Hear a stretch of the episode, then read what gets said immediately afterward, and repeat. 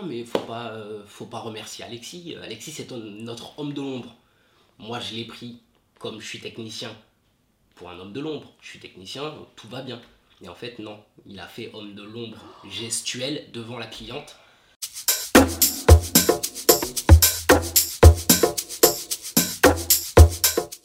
Je m'appelle Alexis, du coup j'ai 32 ans, je suis d'originaire de Martinique, euh, des deux côtés du coup, et euh, je suis technicien son euh, de métier. Je travaille dans concert, conférences, et en fait je fais des installations de matériel audiovisuel, enceinte, vidéoprojection, lumière occasionnellement. J'ai travaillé du coup en tant que régisseur son. J'ai été présenté en fait à la photographe officielle du cirque en tant que le rasta de l'équipe. Il m'a déjà dit une fois devant une cliente, une cliente qui était venue me remercier pour le travail que j'avais fait tout ça, et qui dit ah non mais faut pas, euh, faut pas remercier Alexis. Alexis c'est notre homme de l'ombre. Moi je l'ai pris comme je suis technicien pour un homme de l'ombre. Je suis technicien, tout va bien. Et en fait non, il a fait homme de l'ombre gestuel devant la cliente et ensuite, tout le monde s'est dispersé un peu euh, mal à l'aise, quoi. Je m'appelle Éléonore, j'ai 27 ans. Euh, je suis d'origine vietnamienne, donc euh, à 100% par mes deux parents. Et donc là, je travaille en tant que consultante. Donc plus gestion de projet, change management. Je venais d'arriver donc dans l'entreprise. On m'a directement placée donc dans une mission chez EDF euh, et je me souviens que du coup, euh, on m'avait posé des questions sur qu'est-ce que je faisais en dehors du travail. Donc je commence à parler de, mes cours de l'école du Louvre et je parle également de mon implication pour les associations. Donc euh, à l'époque, c'était Slash Asian Soroasi, collectif Vietnam Dioxine. Et je parlais du fait que bah, je voulais lutter contre le racisme ordinaire que les personnes asiatiques vivaient en permanence. Donc j'établis les faits, je lutte contre le racisme envers les personnes asiatiques. Et ces personnes est arrivé, donc le directeur de mission est arrivé en disant de toute façon, vous les Chinois, euh, vous bouffez tous du chien. Et donc, euh, en fait, j'étais tellement choquée de cette phrase. J'avoue que cet événement, il s'est passé il y a plus d'un an. Et euh, le cerveau fait que j'ai une mémoire sélective. Et du coup, je pense qu'il n'y a que cette phrase qui est restée, mais ça a duré dix bonnes minutes, cette discussion, où il y avait que, c'était, que des stéréotypes, mais clichés et qui sont blessants, en fait, pour la communauté asiatique. Je m'appelle Noah. J'ai 31 ans, je suis comorien, ougandais, arabe et indien. Euh, je travaillais en tant que vendeur. Une personne était rentrée, j'ai fait mon travail comme il fallait. Et à la, à la fin de, de, la relation client, de la vente avant qu'elle passe en caisse, elle prend le sac qui était de couleur marron très foncé, elle me regarde avec un grand sourire, elle me dit Ah, j'adore cette couleur tête de nègre. ouais. Et euh, du coup, là pour moi, j'ai en fait d'un côté, il fallait que je tienne. Euh, là, c'était vraiment méchant. J'ai dit à ma collègue, bah écoute, euh, je te laisse la cliente pour l'encaissement.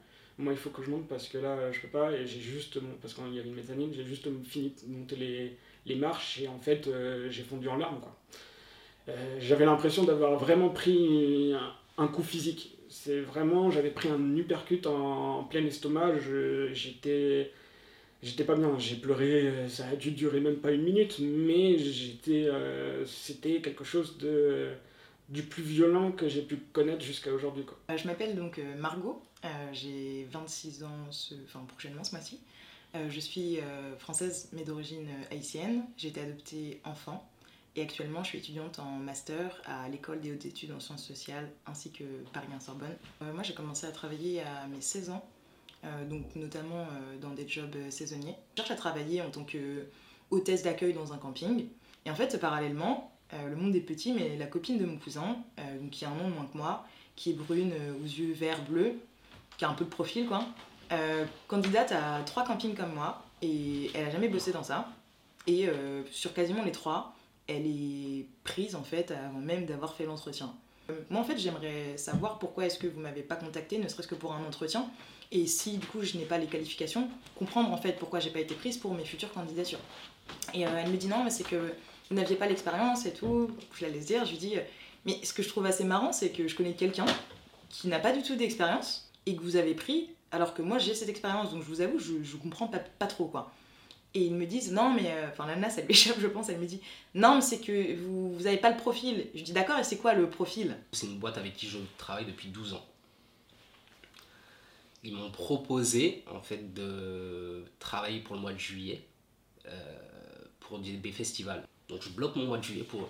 Il y a un des collègues, euh, un de mes collègues qui me dit Ah, mais en fait, j'ai entendu que c'était pas toi, que c'était un tel qui avait été mis et tout ça. Et euh, à un moment, il y a le fils euh, du numéro 2 qui me dit, droit dans les yeux, Bon, tu veux vraiment savoir pourquoi on ne prend pas? Et là, il me dit On ne prend pas parce que t'es noir. Euh, ça m'a fait mal. Mhm. Ça m'a fait mal parce que j'ai bloqué mon mois de juillet entier. Donc, ce qui fait que financièrement, bah, j'ai refusé des dates.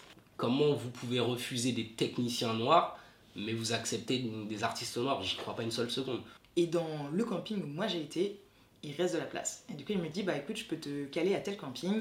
Je tombe avec euh, donc, euh, une, euh, une directrice de camping et je me commence à me rendre compte que donc si monsieur Ahmed, je ne sais quoi, a pris réservation et que dans la journée ou deux trois jours après, il y a monsieur Durand qui appelle, peut-être qu'on peut faire sauter la réservation de monsieur Ahmed. Et je sentais que le directeur de mission essayait de faire des, blagues. euh, et donc moi j'étais juste en train de l'attraper en disant euh, faut pas dire ce genre de choses, c'est raciste, euh, c'est vraiment pas correct de me dire ce genre de choses là. Et lui en fait il continue à faire des blagues là-dessus en regardant toutes les personnes dans la pièce pour un peu signifier rigoler avec moi, pour, pour que cette personne se sente mal et que cette personne, donc moi, euh, je, me dise mais que je me sente toute petite et que je me sente ridicule et que même moi, en fait c'était comme si j'étais obligée de rire à ces blagues qui sont juste racistes et toutes les personnes étaient un peu mises à mal parce que c'était le directeur de mission et qu'il était assez haut placé et que c'était juste un moment extrêmement gênant. Après, il n'y a personne qui a pris ma défense, il n'y a personne qui est allé dans mon sens, c'était plus dans son sens à lui. Euh, donc euh, je me suis retrouvée toute seule là-dessus, en parlant de racisme, à défendre toute la cause du racisme, parce qu'après c'est parti sur le racisme de manière générale. Ça a commencé à parler du racisme anti-blanc, de tout le monde, toutes les personnes ont commencé à parler de racisme anti-blanc, de, euh, ils se sont appropriés en fait la chose. Et là, ça, venait quelque, ça devenait quelque chose de grave. Ouais, le racisme anti-blanc. Nous, on vit aussi du racisme. Nous, les blancs, quand on va en Afrique, en Asie, etc. Alors qu'à la base, on parlait de moi. Et je me suis fait victimiser. J'ai vécu une agression, en fait. En fait, ça part d'une histoire vraiment bête. À la fin de la journée, on doit vider les poubelles, passer le balai. Et donc, euh, moi, la veille, j'ai vidé les poubelles, il me semble. Et du coup, elle me dit Est-ce que vous pouvez vider les poubelles, passer le balai? Et parfois, la stagiaire, n'a pas envie de trop en faire. Du coup, je lui demande juste bah, Est-ce que ça te dérange de du coup vider les poubelles et moi je passe le balai, genre en échange Et là, elle vrille Genre, ouais, c'est bon, si ça te dérange, je vais le faire. nan. Et là, elle me sort euh, le truc qui a fait euh, que j'ai décidé de partir. Je sais pas de quel pays tu viens avec toute ta famille. Et je lui dis calmement, juste, c'est-à-dire et elle me dit, bah, tu, vois très bien ce que je veux dire, euh, après tu vas encore dire que je suis raciste. Je dis, ah, non, non, mais par contre, tu peux pas dire des trucs racistes si vous êtes pas raciste. Non, mais moi, euh, je suis pas raciste, euh, j'adore le Sénégal, Je- on va arrêter la conversation ici, Anne, je vais y aller. Et donc, suite à ça, oui, j'ai demandé une, une rupture de poste. Elle essayait de me culpabiliser, et je dis, non, mais moi, je ne travaille pas pour quelqu'un qui me manque de respect comme ça, tu n'as pas à me dire des choses comme ça, et du coup, c'est terminé en fait. Et moi, justement, j'avais fait remonter ce genre de- d'attaque euh, discriminatoire. Et en fait, dans le compte-rendu, il n'y avait pas eu de, de points soulevés. Même dans la réunion où on avait une réunion de, de boîte, en fait, c'était pas du tout soulevé. quoi. C'était pas que par les clients, c'était aussi par la boîte elle-même. Le directeur commercial euh, Europe, qui avait trois ans de plus que moi, peut-être, me parlait tout le temps avec euh, l'accent Michel Leb. Quoi. Donc, euh, voilà. Sauf qu'on ne peut pas se plaindre à la parce que c'est sa sœur. Et parce qu'on ne peut pas se plaindre au directeur parce que c'est son mari, enfin le mari de, de la direction RH. Quoi. Un des vigiles, la, la- ma dernière année, du coup la troisième année, en fait, euh, m'a dit comme quoi il avait appris par son, responsable qu'ils avaient demandé à leur sous-traitance de sécurité de ne pas avoir de vigile noir ou arabe dans leur magasin. Et moi là, ça m'a, c'est là où en fait euh, j'en pouvais plus. C'est là où j'ai dit bah non, parce que du coup ma mère a connu ce genre de discrimination quand elle est arrivée en France. Je suis parti, enfin j'ai fait un burn-out quoi.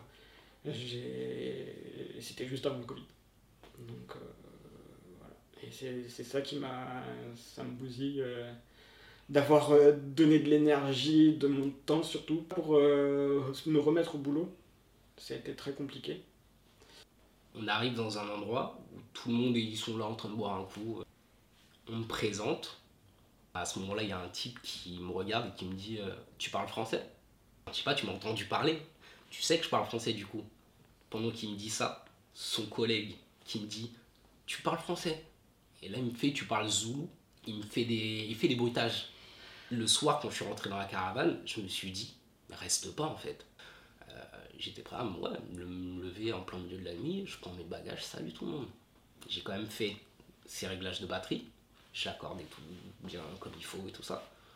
Et à la fin, je me suis, quand le directeur artistique est arrivé, je lui ai dit le travail que tu m'as demandé réellement est fait.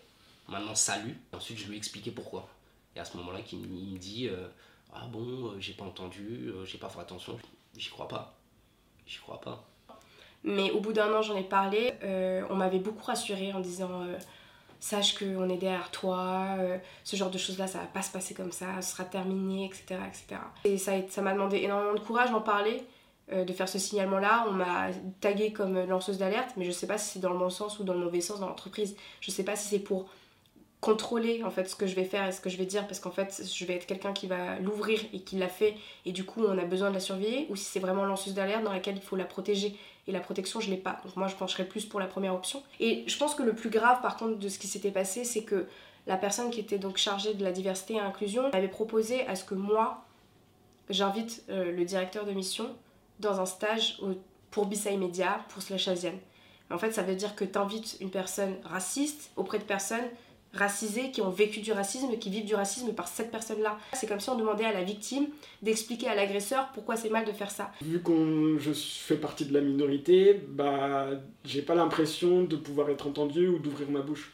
C'est vraiment, en fait, c'est prends et tais-toi. De toute façon, c'est comme ça, tu vas subir, et il faut juste que tu serres les dents et que tu sois fort. Quoi. Mais le fait que d'apprendre, enfin, le fait des Français et de vivre ici, c'est quand même le fait de, bah, de dire quand ça va pas, d'avoir une liberté de conscience et d'opinion et de critiquer s'il faut. Quoi. Si là, après, euh, on est en 2022, du coup, 2-3 euh, ans après, bah, j'y pense encore et que c'est limpide dans ma tête, c'est que euh, c'est problématique et qu'il y en a trop. Quoi.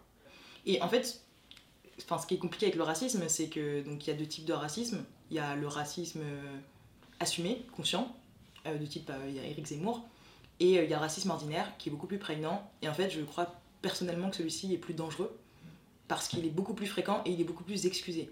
Il y a beaucoup de gens autour qui vont dire ouais non mais c'était pas méchant ou mais en fait si on passe notre temps comme ça à banaliser ce racisme là, mais on va jamais y arriver. Et après je suis pas cynique, mais je sais qu'il y aura toujours du racisme partout, en tout temps. Mais le but, c'est quand même de l'amoindrir. Et en fait, en excusant euh, le racisme ordinaire, ça va pas marcher. Tout ça sur la fin d'année, ça m'a miné au possible. Euh, parce que c'est quand même mon travail. Je vais pas non plus me friter avec toutes les boîtes euh, qui, sont racistes, mais en même temps, j'ai pas tellement le choix. Sauf que si je fais ça, au bout d'un moment, je travaille plus. Je me suis dit, est-ce qu'il ne faut pas que je travaille au Canada, aux États-Unis, qui sont beaucoup plus ouverts sur tout? J'aurais tendance à vouloir faire euh, une carrière plus à l'international, mais c'est vrai que j'ai pas envie d'abandonner euh, pour l'instant euh, la cause à Paris et je veux continuer à défendre.